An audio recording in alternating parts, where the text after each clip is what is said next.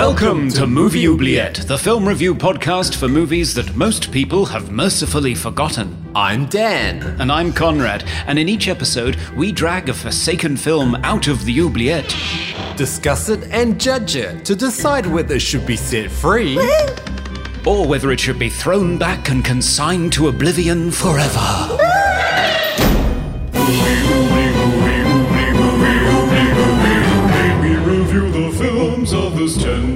forget.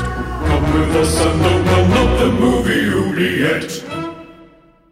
Hi, and welcome to Movie Oubliette, the transcontinental podcast for forgotten fantastical films, with me, Conrad, nestled in the heritage and architecture of Cambridge, UK. And me, Dan, swimming in kombucha and surrounded by Monstera pot plants in Melbourne, Australia.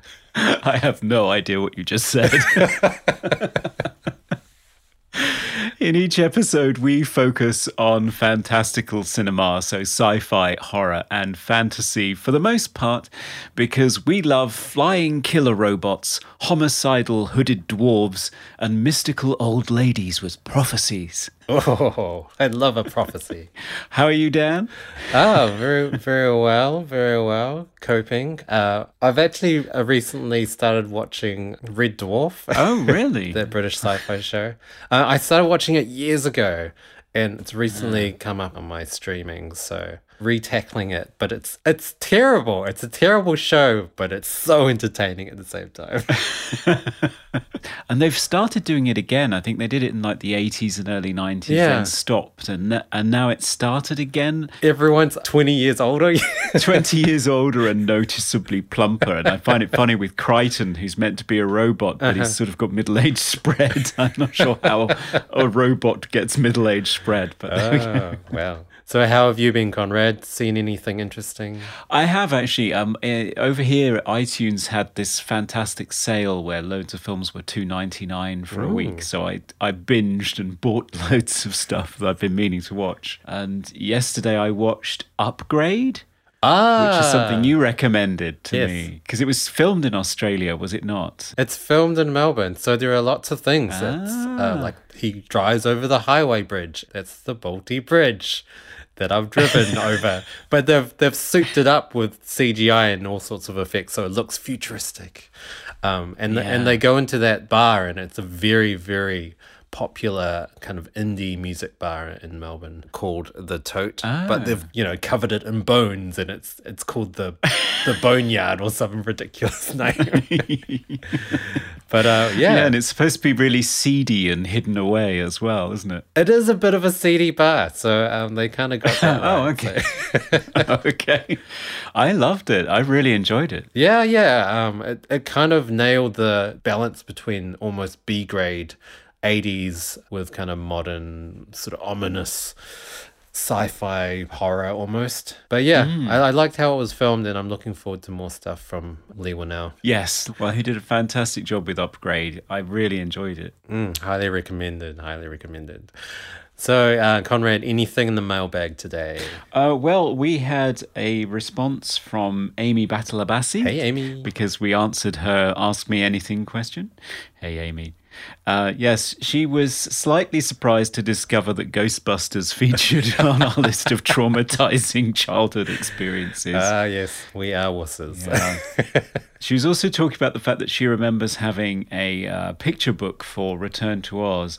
And uh, Nathan Lang, another one of our listeners, said that he had it too. And he also had a read along storyteller tape. Yeah. And I suddenly thought, oh, wow, I remember those. Yeah, me too. I, I'm pretty sure I had Alice in Wonderland on, on cassette tape. Yeah. With the, the page turn sound and Yeah. the really overly loud, compressed wind chime thing that, yeah, would really startle you. exactly.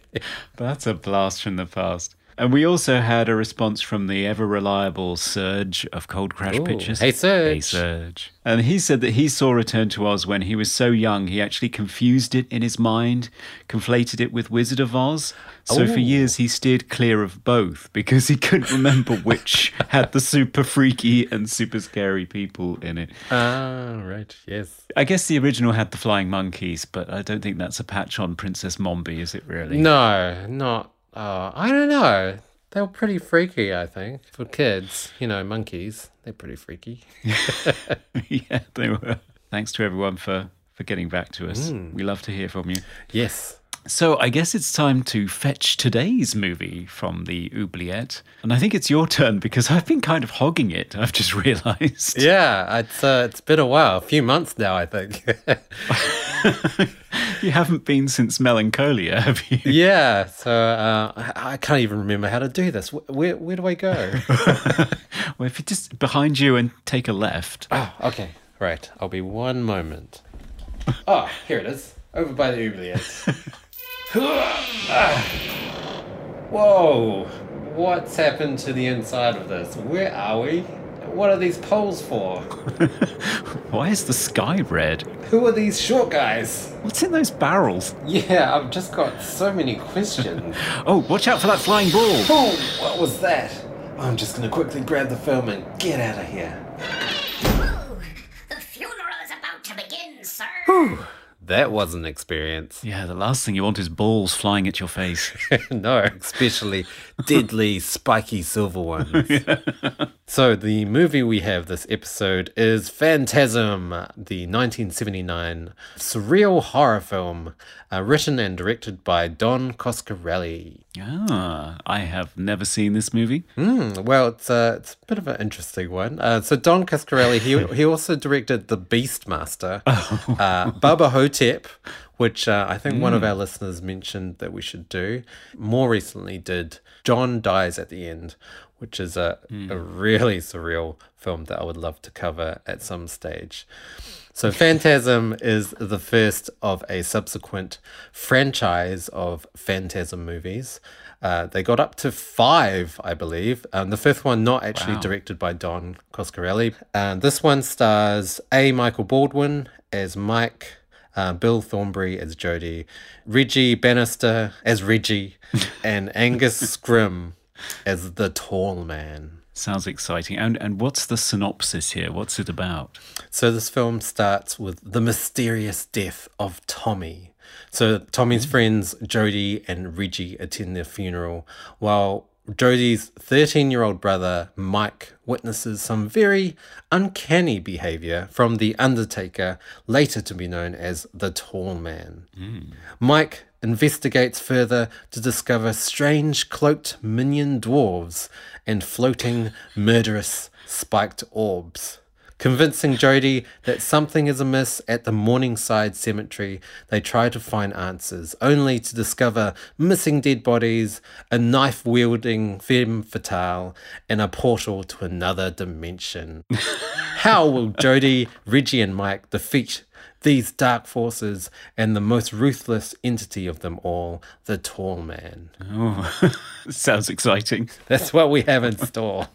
Okay. Well, I I can't wait. we'll be right back.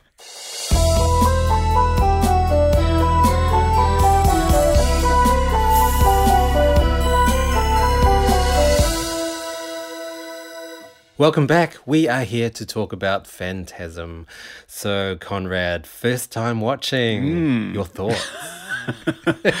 I had never seen this before. Yes. Some people might question that why this is in the oubliette, seeing mm-hmm. as it's got a reasonable amount of cult status and there are four sequels and very recently it was remastered by J.J. Abrams and re-released in the cinema. So, oh, you know, right. arguably it's not as forgotten as we might think it is, but I don't know. It's just not one of those ones that I've ever seen, and it doesn't seem as iconic to me as Halloween or Friday the 13th. Yeah, it's a really odd film to watch. It mm. does all the horror tropes, but at the same, it introduces a lot of things that just don't really make a lot of sense. And and No. um it's not the sort of thing that you can just put on to anyone. It's not like Halloween or or Friday the 13th. It's a lot more complex and a lot more kind of layers of of things going on. Yeah. So I guess that's why it's not as popular. Yeah, maybe. And also, in terms of genre, it's quite confused. I mean, I was quite surprised. One of my regular references when I'm researching for these podcasts is um, the Aurum Film Encyclopedia, which has a different volume for different genres. Yes. And I couldn't find Phantasm in the horror volume. Right. And lo and behold, that's because I found it in the science fiction volume. oh. So my, oh. my intro, where I'm sort of referencing three things that appear in this film, Yes. homicidal dwarves and flying robots, and it was kind of a tongue-in-cheek reference to the fact that this could easily fit into all three of the genres that we look at. It's horror, it's science fiction, it's also kind of got elements of fantasy in there. Yeah, sure. It's sort of a boy's own adventure as well. So, yeah, it's an odd one. So it does it does fill all the tropes of horror. Mm. It's almost like a checklist. So you you've got the really strange old lady fortune teller, uh, and you go into her house and it's just full of a thousand candles. Real fire hazard. Yeah, exactly. and I don't think she even speaks. I think her her her granddaughter does all the talking. You've got the sinister old guy that works at the cemetery, um, the tall man character. And also, you have cemeteries and sex, which seems to be a, a recurring element of a lot of horrors. Like Cemetery Man had that, and and I think uh, Return of uh, the Living Dead also had that as Oh, well. Oh, gosh, yeah. Um, so it, it kind of does check all the boxes, but there are a lot of things in it that are really confusing. Most namely, the tall man himself mm. is he human? He he seems to die or get his hand chopped off numerous times, and then he just appears completely unaffected. Mm. So his job is to dig up dead bodies from the cemetery, stuff them into barrels Yeah. so they are shorter somehow, and then throw them through a portal uh, to a, a. I think it's it's supposed to be another planet, so it's not another dimension. It's Yeah. actually another planet, an alien planet. Where these bodies are reanimated as these um, short dwarf munchkin cloaked slave creatures that do something in this other planet um, and all his, Yeah. his his his bidding so there's a lot of quite surreal scenes in this film that are some of them are very very surreal like almost Dali-esque. Yeah. like the dream sequences i mean that's another horror trope. You've always got the surreal dream sequence. The one with uh, mike and he wakes up and his bed is on top of a grave and then the tall man is over him looming and then um, the, all these hands just emerge from the ground and try to pull mike under. Like some really great setup scenes that were very eye-catching and very just visually interesting Yeah, it's visually it is a very striking film. Hmm. I think Roger Ebert said that there are so many striking, well staged set pieces in it hmm. that are memorable, possibly become iconic. yes That you're, as an audience member, rooted to your seat waiting for the next one of those to come up because they're so engaging. yes But at the same time, utterly baffled by what the hell is going on. i know i know because there really isn't a very coherent story going on here. Now, there is an explanation for that given at the end.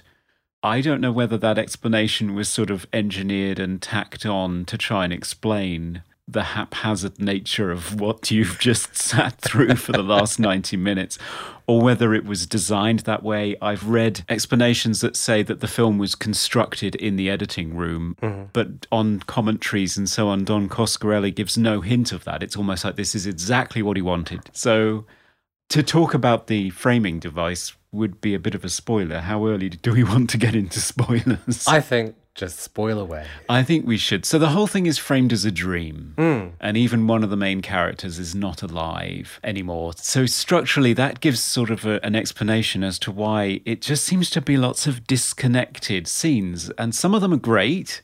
And some of them, like Reggie and Jody having a good old Musical um, jam yeah, yeah, just jamming on the porch. on their guitars, yes. But why? I, I couldn't figure out why it was happening and why it was going on for so long. Yeah, I mean, that scene was completely pointless except for that very last two seconds where Reggie pulls out a tuning fork, taps it, and then he stops it with his two fingers on the on the two prongs. Right. Which is referenced later on with the silver pillars that are the gateway to um, the other planet, and he he puts his hands on them. I don't exactly know what actually happens when he does that because suddenly everything's sucked into this portal and there's just a lot of wind machines and and and yelling and wind. Um, so- yeah, there are there are lots of uh, very inexplicable scenes that don't really have any explanation whatsoever. Uh, what what you said about it being pieced together in the editing room kind of makes sense because there were lots of ADR bits, dialogue that was recorded in post that you could tell were just tacked on to link this scene to this scene Yeah. or to explain this montage or to explain why this character is doing this. And uh, you could tell it was it was very obviously ADR as well. So that makes sense in terms of it just being pieced together.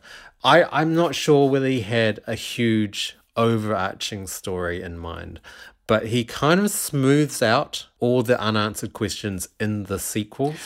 so maybe he had sort of a roundabout idea, but he didn't really know where it was going. The ending for this film did feel very tacked on hmm. because so it, it ends with Mike waking up and it's all a dream and Reggie's still alive, but Jody's died Yes. because Jodie has had a some sort of car accident. Yeah. So the whole movie is representing trauma, I guess, of Mike trying to deal with the death of his parents and his brother. And it being sort of uh, represented in this crazy nightmare of portals and, and munchkins and tall man. Um, it does pose a lot of questions. And I've seen all the sequels, I mean, up to number four, and it does iron it out a little bit Okay. it does kind of get more confusing as, as the sequels go along as well. So it kind of poses more questions. But it, I, I find them really fascinating, and I think you should watch them at some stage. Uh, it's a it's a really interesting franchise because it, it's world building. It creates a completely different world where things happen that you don't expect.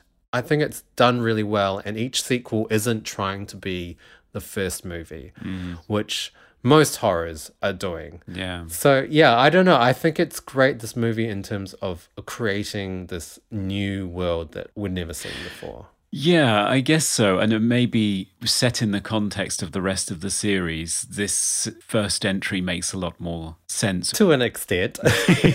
I, I do have the whole box set. I got the Arrow video box set in the UK, Ooh. which came with a silver ball. And I think I I ah. messaged you a picture of my complete consternation of what is this chrome ball with spikes on it that's in this box set. I was utterly confused as to what this was. But yeah, so maybe I'll I'll watch the rest of them because for all of my confusion, I am intrigued. Mm. It certainly keeps you on your toes. It keeps you engaged. Mm. Even though when you start to analyze it anyway, it really doesn't make a great deal of sense. No, not really.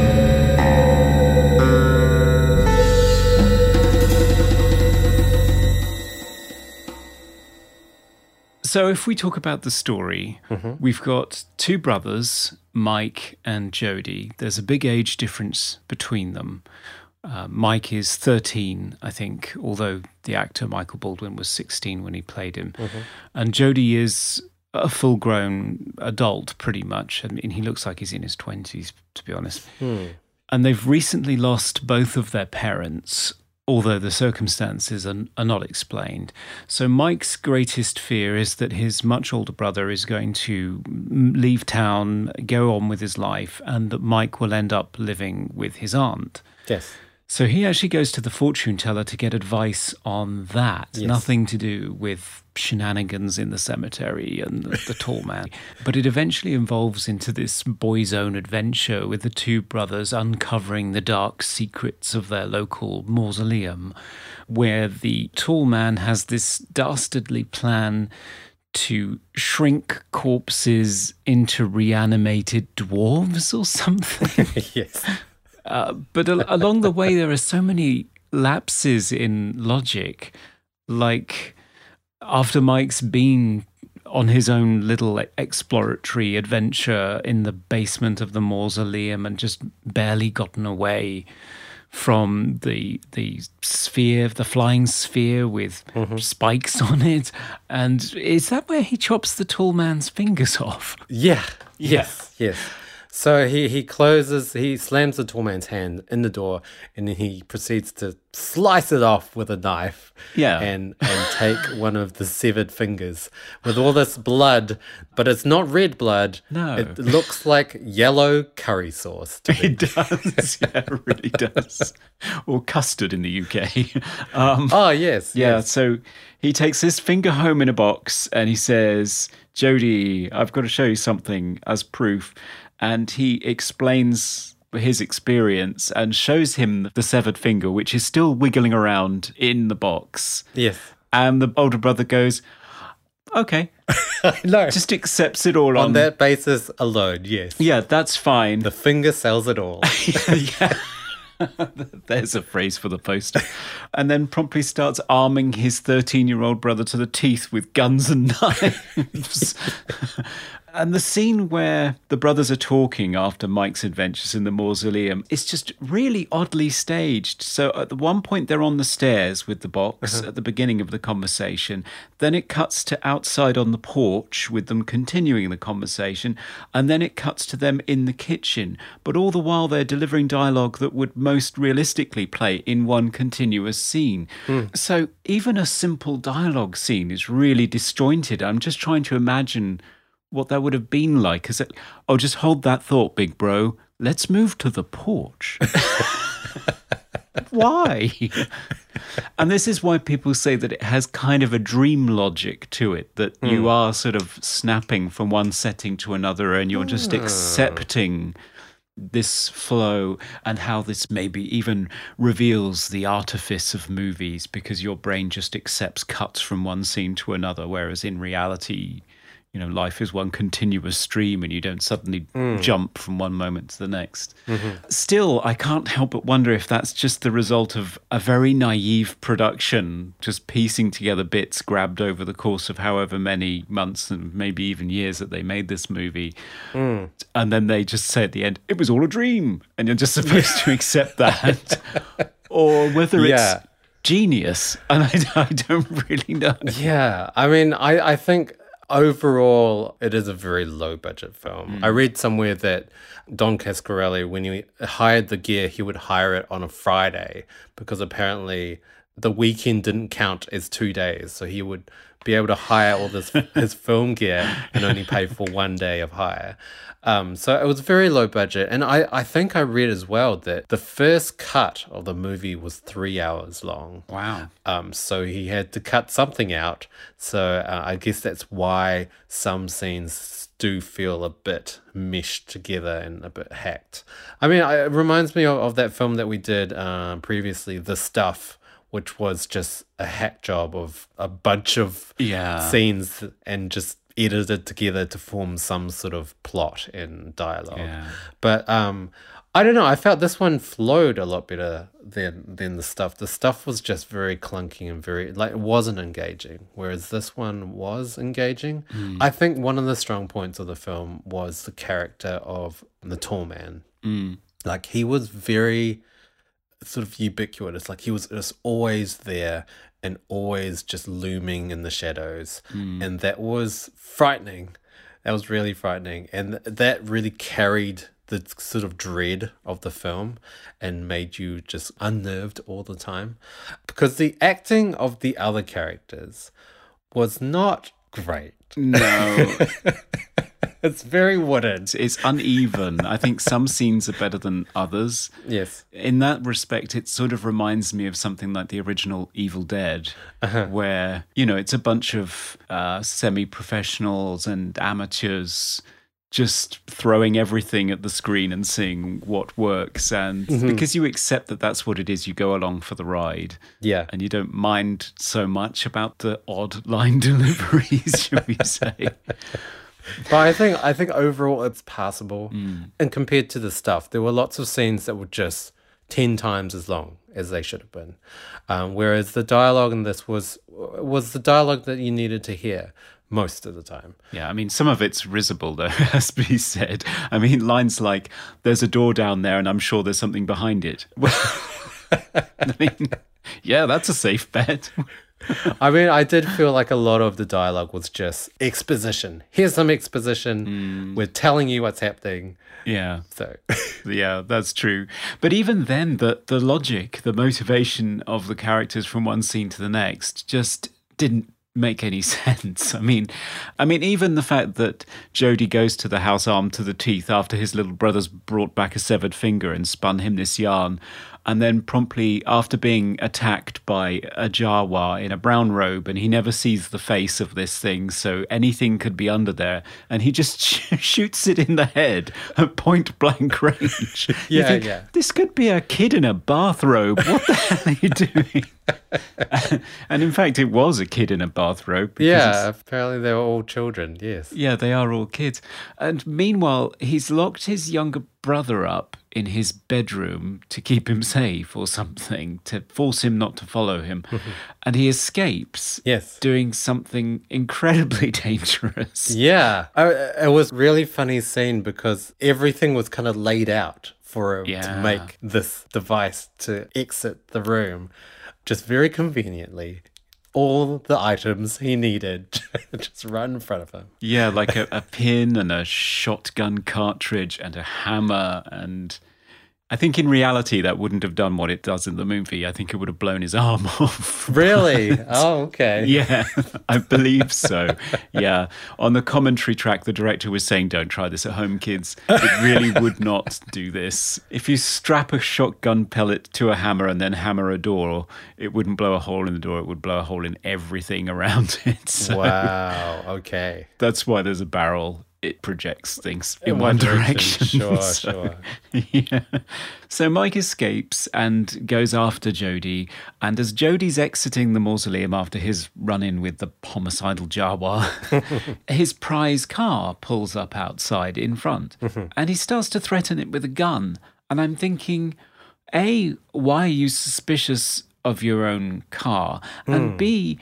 Why isn't Mike just shouting, Jody, it's me, get in? Yeah. The logic just escapes me. It's it, it feels as though it's manufacturing a moment of tension when there didn't need to be one. Yeah. I mean, I, I kind of liked it. Like, it, it was kind of tense. Like, you didn't know who was in the car. And then, oh, it's it's just Mike. uh, but, I mean, because there were, there were a few other kind of more tense scenes that were pointless, that had no... There was one scene where they- arrive home and he's walking down the corridor and there's all this tense music is playing. And then the maid, a character that appears once and never again, just pops up and makes a loud noise. And it's a jump scare. And it, it serves zero purpose. It wasn't even a very tense scene from a character that you've never seen before. No. And never will see again. so, No, and apparently she didn't make a noise to make you jump in the actual day of shooting. So the first sound that you hear is actually Don Coscarelli. oh, right. yeah, in post he recorded a ah or something and just pasted it in. Hilarious. Yeah, so logic is not this movie's strong suit, but I, I, I don't know. It's, as I say, it's all a dream, and that just excuses everything. Yeah. But you do kind of go along with it, though, don't you? you as Yeah. the film is going along, you do you you are sort of wound up in the the atmosphere of it, the world that Don Coscarelli has created here.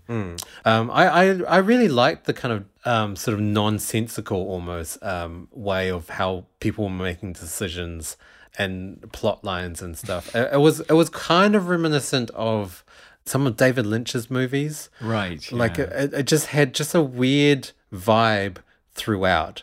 And and and it wasn't it was never really daytime as well. It always seemed to be nighttime. Mm. It just had the sense of this is not the real world. Mm. Um, so like I mean, yes, the the whole cop out of of a dream. That was all a dream.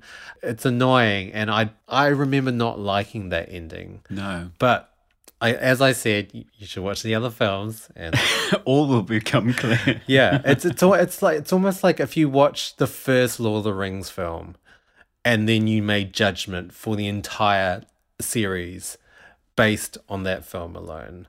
There's kind of more to come, mm. but at the same time, it does it gets more confusing. And the fourth film, it makes no sense Right. Okay. even more. so,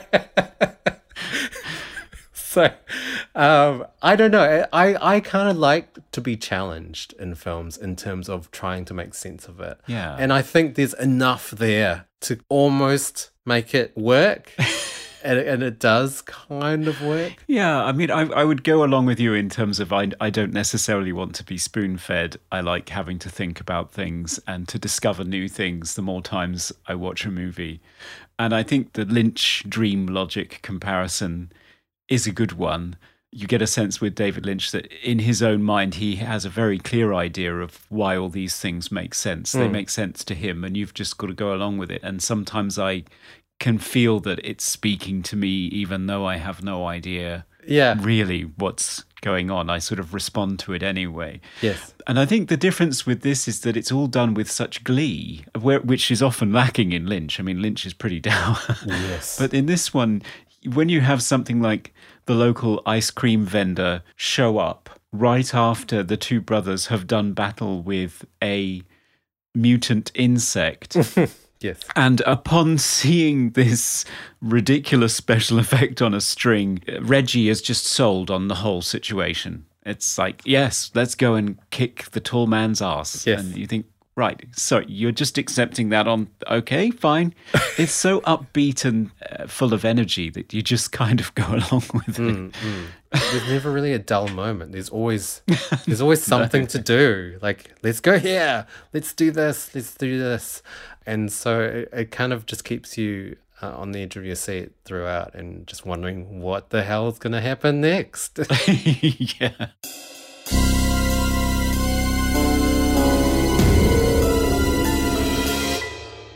One thing that I think is interesting is how this film does seem to be much more influenced by science fiction than horror.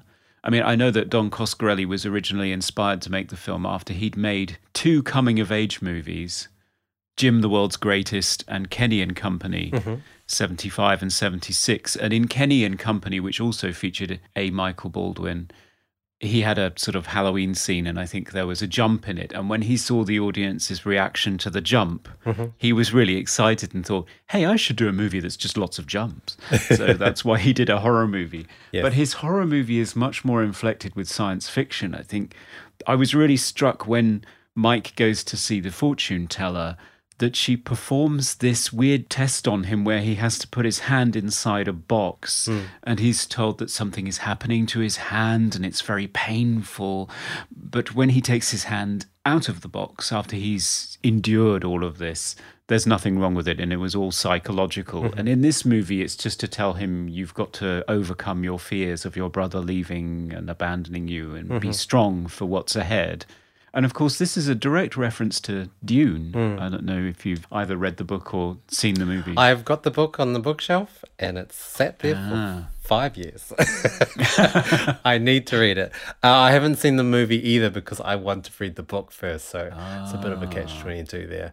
yes, yes, I, I read there was that reference to Dune. apparently, the bar that he goes to as well is is called Dune. Yeah, Dune Cantina. So uh, you've got Jawas running around, these little guys in brown robes, which apparently wasn't intentional. They were making the movie around about the time that Star Wars came out, and all Yeah. of a sudden they realized that there were these little people in brown robes and they were screwed. But yeah, so you've got Jawas running around. and a direct reference to the Gom Jabbar sequence from Dune. And then they go to the Dune Cantina bar. And I was just waiting for John Williams' music to strike up. Yeah, yeah. And to top it all, the brother meets an alien there because the young lady that he takes out to the cemetery for some sexy time is actually the tall man, apparently. Yeah, I mean, yeah, that's another confusing scene for me. Yeah. because I was trying to figure out whether it was the tall man or whether he was controlling her somehow through mind control or something. Oh, okay. Um, or whether he, he just can shapeshift into a femme fatale. I'm not I'm not sure. Who knows? but yeah, yeah, he and her are supposedly aliens. They're not they're not human and and the portal is to another planet. Um, definitely science fiction all the way. It is, yeah. The room that the two prongs are in with the white glowing walls was a direct reference to 2001, the room that um, Dave Bowman lives out the final years of his life in. And also in Mike's room, there's a fairly prominently featured science fiction book by the author Roger Zelazny. My name is Legion. Oh, okay. But on the commentary track, the director says lots of people have asked him about the significance of that, and he says he just liked the colours. So-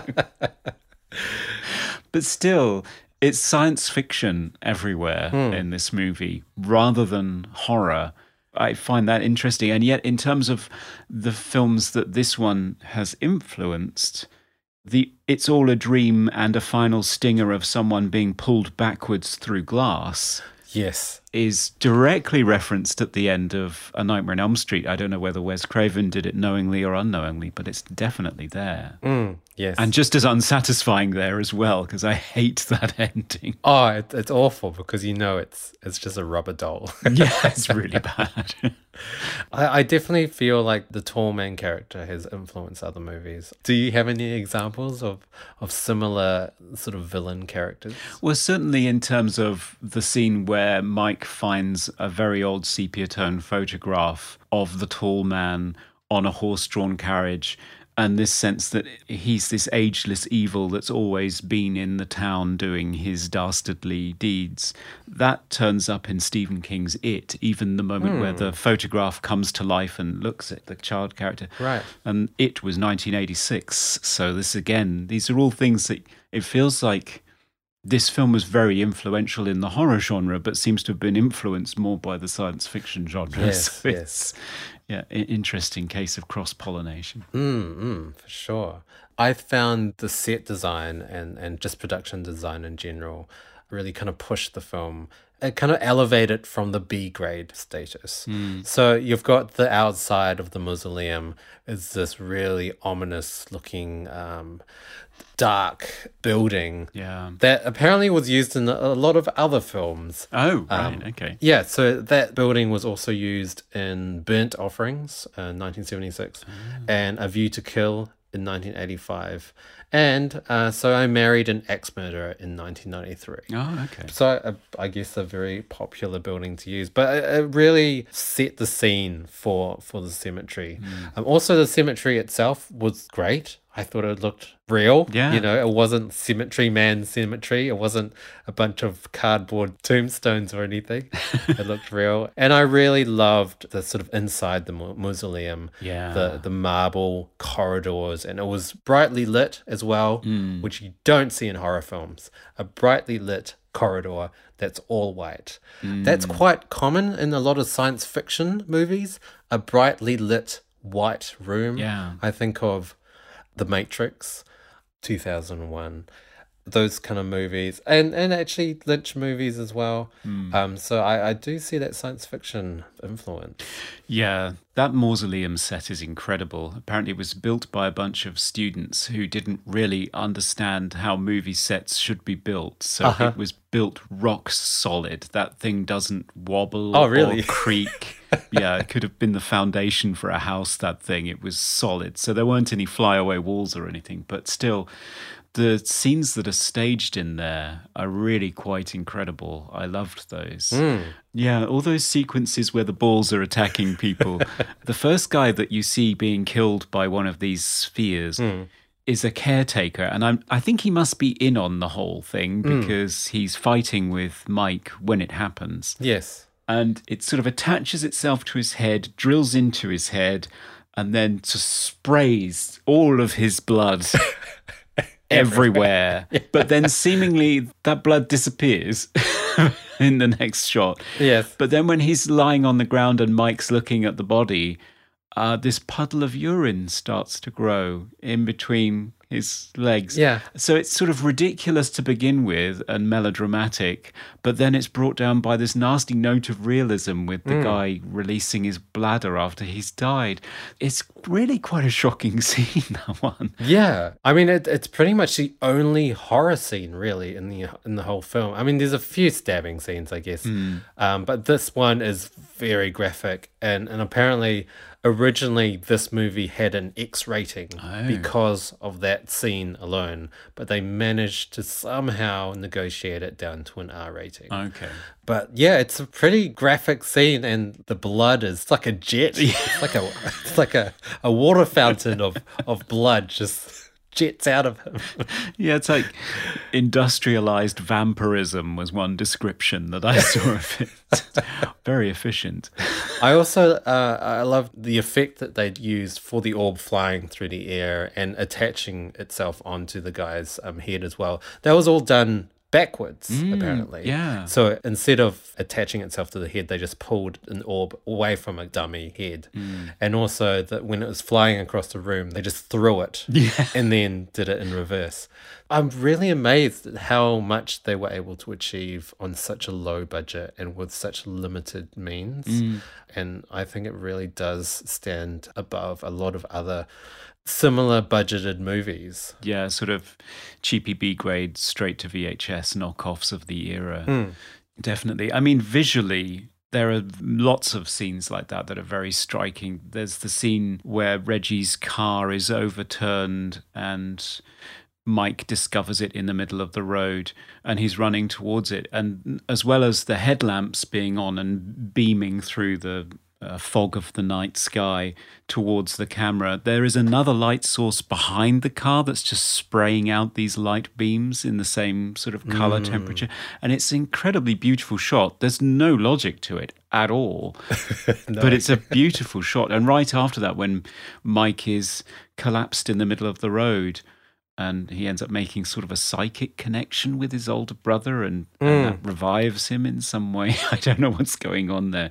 Yes, another inexplicable moment. It's just completely inexplicable. But for a nighttime scene, which are notoriously difficult to film, especially with physical film uh, of the era, it's a great shot. It looks really good. yeah. So there's some really striking visual stuff in this film. I agree. I agree. Even the fact that the blood of the tall man is yellow was, I, I don't know, I think it was a, a good choice. Um, it just made it seem even like he was an alien. Now it's time for random trivia.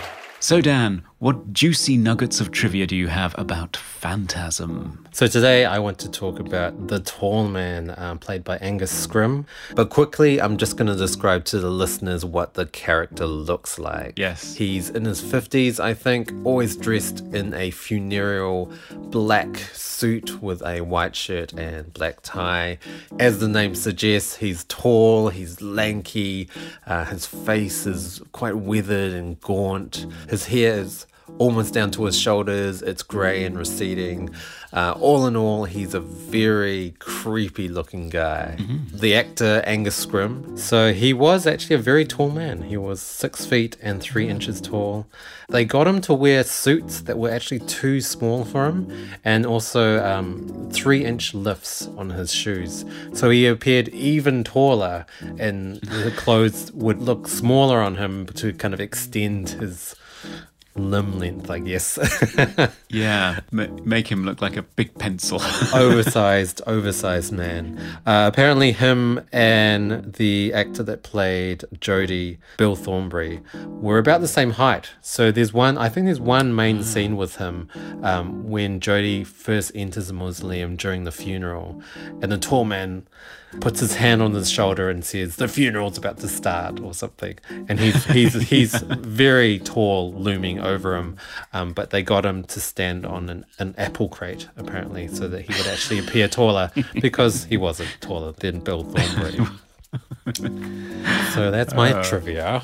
Did you have anything, Conrad? I had a little special effects trivia. So when the mausoleum disappears and there are all these sort of weird optical effects and spacey elements happening as it disappears into the night, those elements, those film elements, were the same elements used in the Star Trek TV series when people teleported. Oh, So- okay. So the mausoleum is actually beamed up by Scotty in the movie, Wow.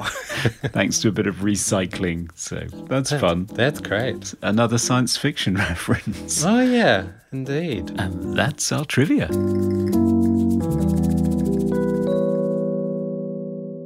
Shall we talk about the music? So, musically, I was a little bit disappointed, I have to say. Oh, really? I'm not a fan of 70s. Is it prog rock? Would it be right to say it's prog rock? Yes, I would say it was 100% prog rock. Yeah, it's sort of taking an influence from the use of Mike Oldfield's Tubular Bells on The Exorcist, I guess. And he's got that sort of arpeggiated theme going on. But it's used very much like a, a needle drop score, which just sort of means you take lots of existing records and you just sort of drop the needle on and just playing bits of music.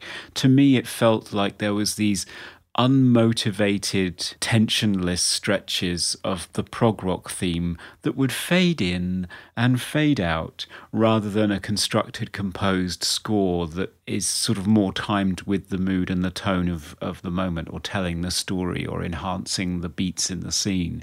It's just, oh, we should have some music here. Here's the theme again. Hmm. So I found it sort of drained the tension of some sequences for me. What about you? I, I I actually really like the theme, and I know it's a blatant rip-off of Tubular Bells from The Exorcist. Yeah. um, and also very reminiscent of of Halloween as well. But I I really liked it. Uh, there's another film that uses very proggy '70s rock from the band The Goblin. Um, is that Suspiria? Yeah, I think Goblin did a lot of Dario Argento's movies. Yeah, it sort of reminded me of those that kind of sound as well. I do agree there were moments where it did not tonally match what we were watching. No. There there was one scene where I think Mike was getting taken away by the tall man and it had the theme mm. play as as we've heard it mm. a hundred times before in the film, but in an arrangement that was almost triumphant Yes. which was not what we were seeing on screen. No. Didn't match. No, it didn't. But I think for the most part, I did really enjoy the theme, and I thought it was very iconic and very memorable. And I can sing it right now if if you wanted to, because it was just played so many times. But the other parts of the score that weren't that theme, Hmm. it's almost like they played the movie and they had a prog band just in studio and then they just played the scene over and over and they just improvised something because there weren't many theme any themes really No. apart from the main theme there was another one that was kind of this gliding glissandi synth line that they did Yeah. um, but apart from that every sort of other scene that didn't have the main theme was just a new theme it's like oh some music I've never heard before, and here's a, another. Here's another scene. Oh, here's some tense music I've never heard before. So it didn't have that sort of memorable um, quality to it. No. But I don't know. I still enjoyed it, and there were quite a few scenes that had no music yes. at all, and I was surprised Yes. that there wasn't. The, the the scene where Mike almost gets captured.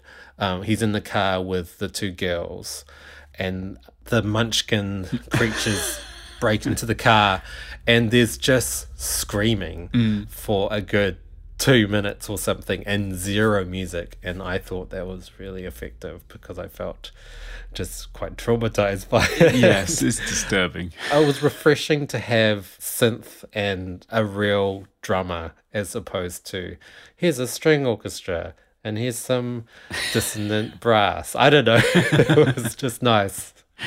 Yeah, Refreshing I mean, there, yeah, there are other directions you, you could go in. I just think that this kind of music, to me, doesn't say horror particularly. Yeah. I've never found prog rock particularly tense. I just find it drains all tension. And that scene that you're talking about where Mike is captured and taken away, that is Don Coscarelli's fault because on the director's commentary, he says, There was another cue composed for this scene, but I wanted to put the main title music back in here because it feels like this is leading towards the big finale. This is the final moment. So I wanted to bring back the theme again. Oh, So it, okay. it really is a needle drop score in the sense that he just sort of grabbed the needle and put it back on the first track. again. yeah, right, right, right. And I, yeah, I agree. I don't think it was a good choice, to be honest. But Hmm. what about the sound? Did you think the sound design was particularly good in this movie? I really liked it. I actually really liked the sound. Um, I liked how they represented um, the tall man with sound. So whenever they showed the tall man walking around, they they just took out all other sounds and they just had these really heavy, reverberant footsteps from the tall man walking around, and that just made him even more terrifying.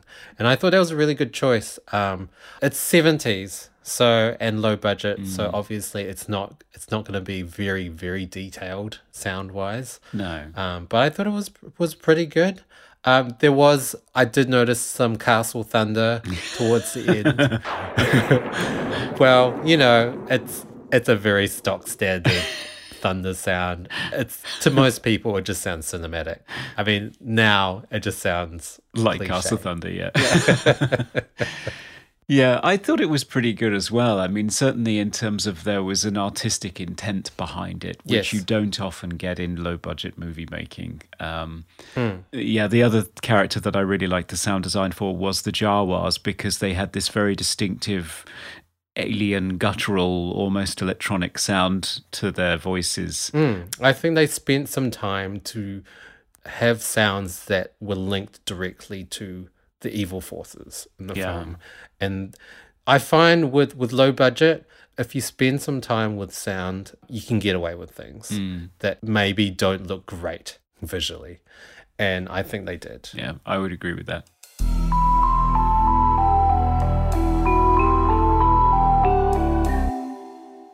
Okay, so what are the themes of this film? Well, it's an interesting one, isn't it? I mean, I think you touched on it earlier in terms of the whole thing is one fever dream of fear of abandonment. Certainly, that's another thing that a lot of horror movies have is absentee parents.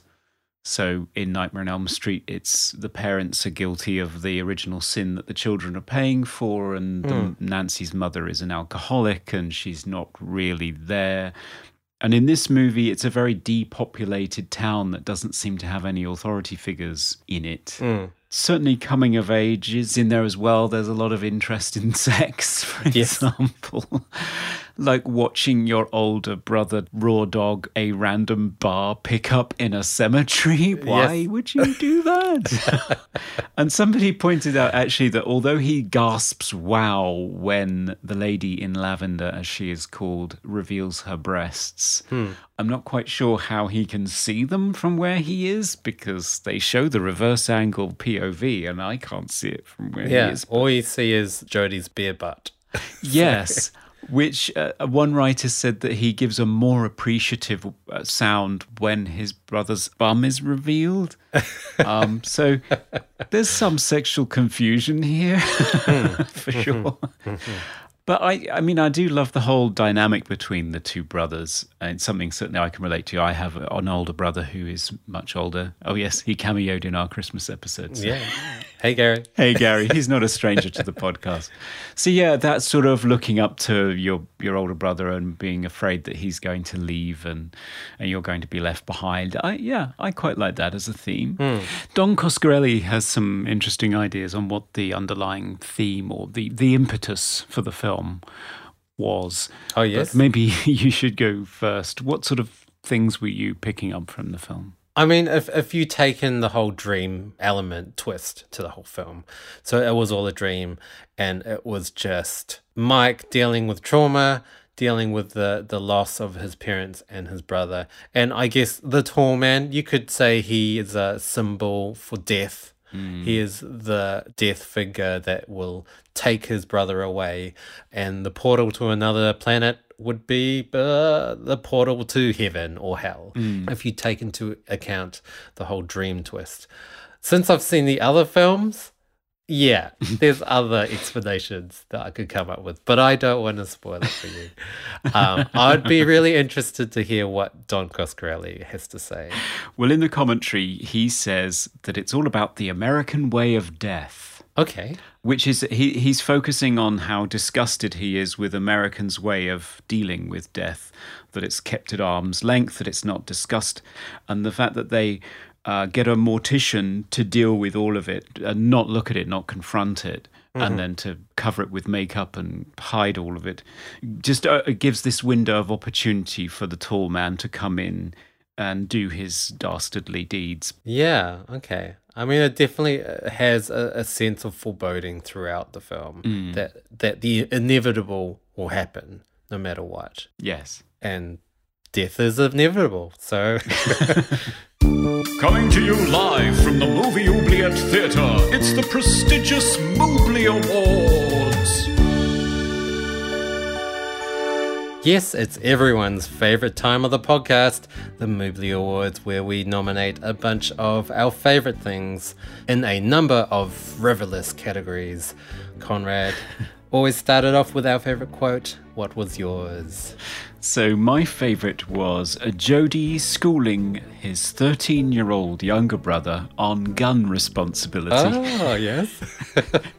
where he says to him, "You don't aim a gun at a man unless you intend to shoot him, and you don't shoot a man unless you intend to kill him. Warning shots are bullshit." which, which is great. I mean, I think I'm not a fan of the NRA and gun ownership in general, but I do have a respect for people that have a very strong sense of gun mm-hmm. responsibility. Mm-hmm. And I think telling people don't aim a gun at somebody unless you intend to shoot them and don't shoot people unless you intend to kill them. So it's sort of imagine the worst case. So I think out of possible ways to introduce your 13 year old brother to using a gun, I think this is a pretty responsible one. So well hmm. done to Jody.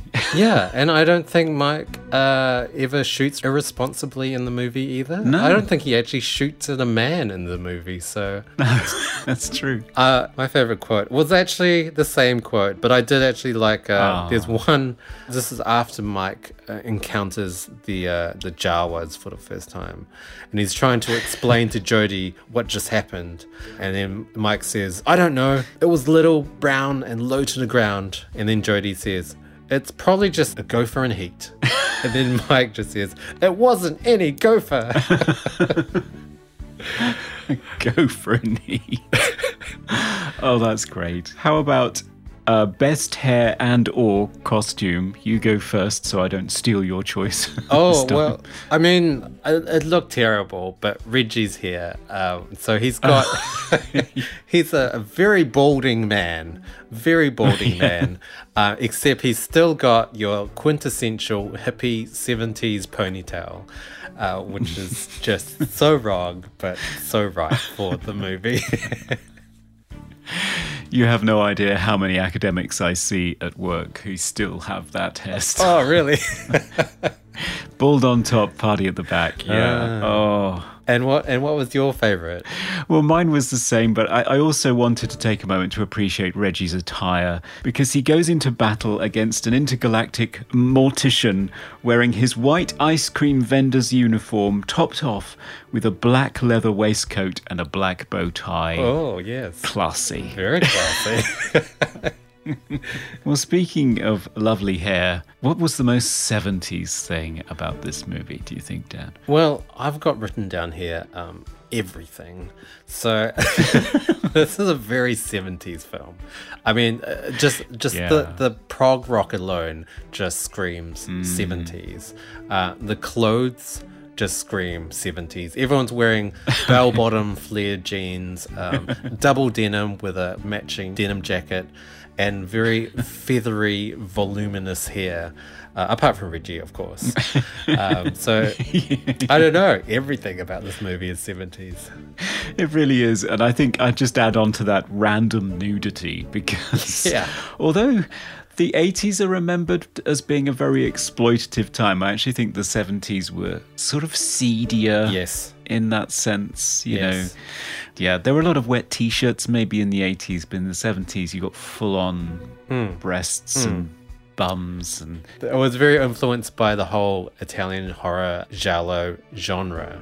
A lot of nudity, a lot of girls getting killed nude. Um, so yes, just passed on to Yeah. Hollywood. And in this case, it isn't even the people you think it is because the lady in lavender did not want to reveal her breasts. No. So it's actually a stand in. Yes. I think Bill Thornbury also has a stunt bum. That's not his bum. That's Oh, actually one okay. of, is one of the technicians on the set. Oh wow. Taking it for the team, I guess. I don't know. I'd be nervous about having a stunt butt. What if I didn't like it? Put my butt into ill repute. I always remember on the commentary for Final Destination, one of the actors is quite angry that those aren't his feet. Really? Oh, okay. yeah. he, he thought he had much better feet than that. wow. okay, did you have a favourite scene in this movie? Oh, um, I mentioned it before actually. So it's one of the dream scenes with Mike waking up uh, in his bed on top of a grave, tall man looming overhead. He's backlit. It looks amazing. Just wow, great scene. Yeah, it's quite a set piece, isn't it? Sort of a tableau because the tall man, I think, is staring directly at the camera with his arms outstretched. Mm. Yes. It's almost like a painting. Yeah, Yeah. I love it. Yeah. It's beautiful. Mine is the first scene in which the spheres kill someone. And so, uh, Yes. yeah, we've talked about that before. It's a beautifully staged shot that's lit amazingly well. And the performance of Mike and the tall man as well before Mike escapes, where they're sort of just sort of staring at each other opposite ends of this long marble corridor and Yeah. then mirroring each other's steps as he's working his way towards the exit.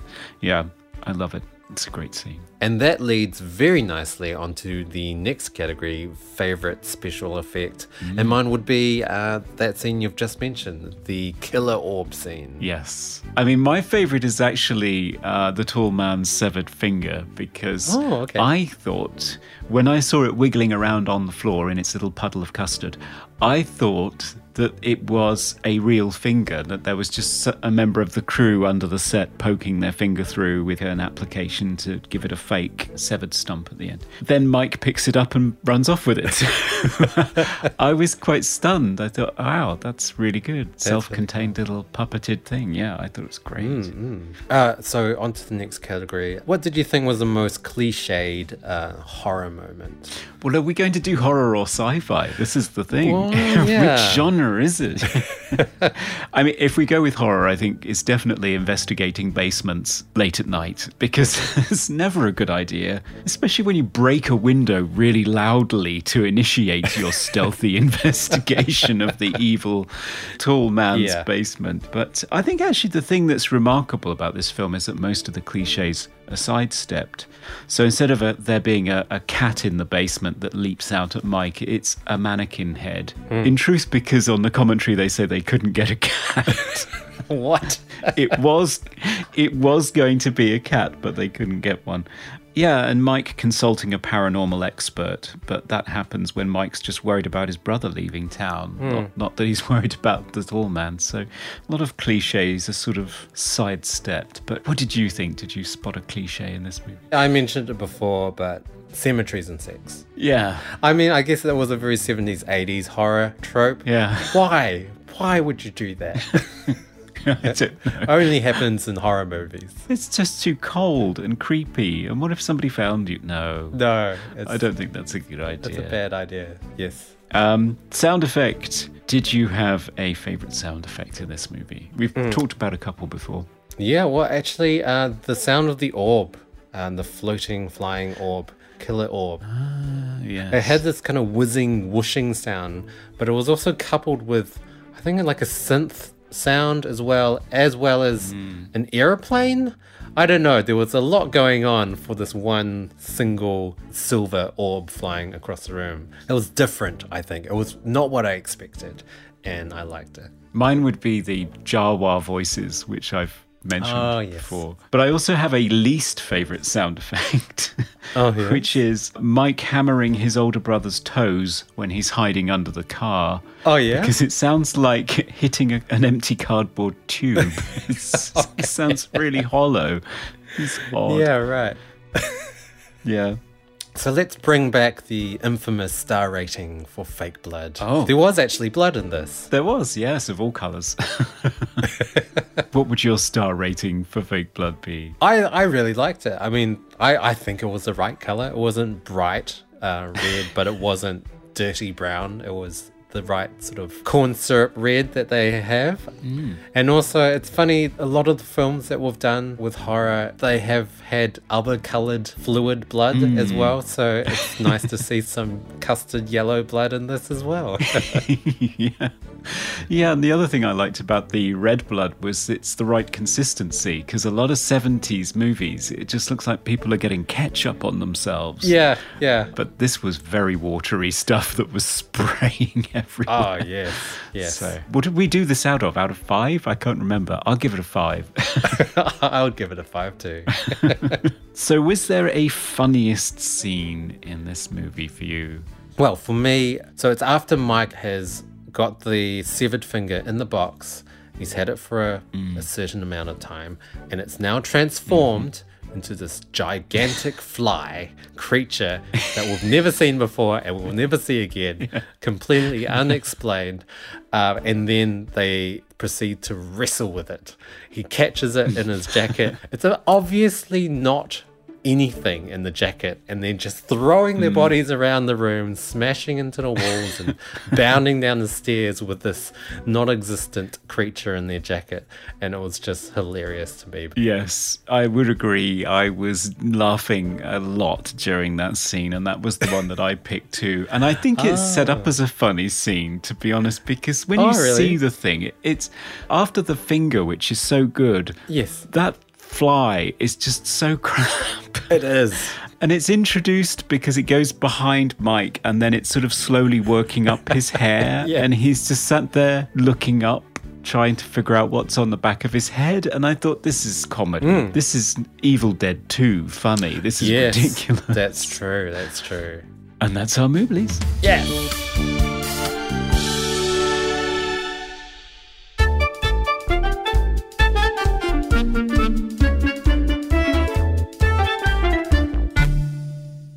The time has come to posit our verdict for the 70s surreal horror sci fi phantasm. Should this film be thrust through a portal to another dimension by a bunch of rabid cloaked dwarves, or should it be liberated into the world to freely stuff dead bodies into barrels to be thrust through a portal to another dimension? Conrad, first time watching. What was your verdict? Do you know, I was ambivalent about this movie for the whole time I was watching it because I thought, I just cannot tell what is going on. The logic makes no sense. The scenes are cut so strangely. Yeah. I'm not invested in the characters necessarily because it's all just so odd. The music is just so tensionless and unengaging. But at the same time, it's visually so striking, and there are so many arresting scenes in it, and so many things that you're thinking about afterwards that it sort of casts a spell over you. I just think, in conclusion, I think you do have to see it. I think you do. I think it deserves to escape because I don't think it is your bargain basement straight to VHS 70s cheap and nasty drive in horror movie. There's a lot going on here. It's much more creative than that. And I think that's the reason why Don Coscarelli is held in such high regard by his fans and fans of cult movies generally. So, like a, a silver orb, I would let it go singing out of that mausoleum to terrorize and confuse people everywhere. How hmm. about you? Yeah, I mean, I remember when I first watched it, I was just very confused and had so many unanswered questions. And I love that in films. I love watching a film that just baffles me. I that's why I enjoy David Lynch films. I wouldn't say they're, they're my favorite films, but I like the experience of being confused. and and you know that it's not because the director is incompetent and has no idea what he's talking about. You feel like there is some sort of meaning behind everything. And yes, it's low budget and some of the effects aren't great and uh, the acting is uh, only just passable. But I think everything else makes it so much more enjoyable. And I think just overall with the story, I think there's a lot of originality. It's not trying to copy anything, it's not ripping anything off. It's trying to create a world that we've never seen before and it continues with the sequels and it's it's great to see sequels in a franchise directed by the same director so there is a hmm. sense of continuity and things going somewhere and a story progressing. So yes I, I i really love this film. And watching it again i actually enjoyed it even more. It's one of those films hmm. that gets better with more watches. And and i like the score even though you don't like it. But i think it's i think it's refreshing to have something that isn't just orchestral strings.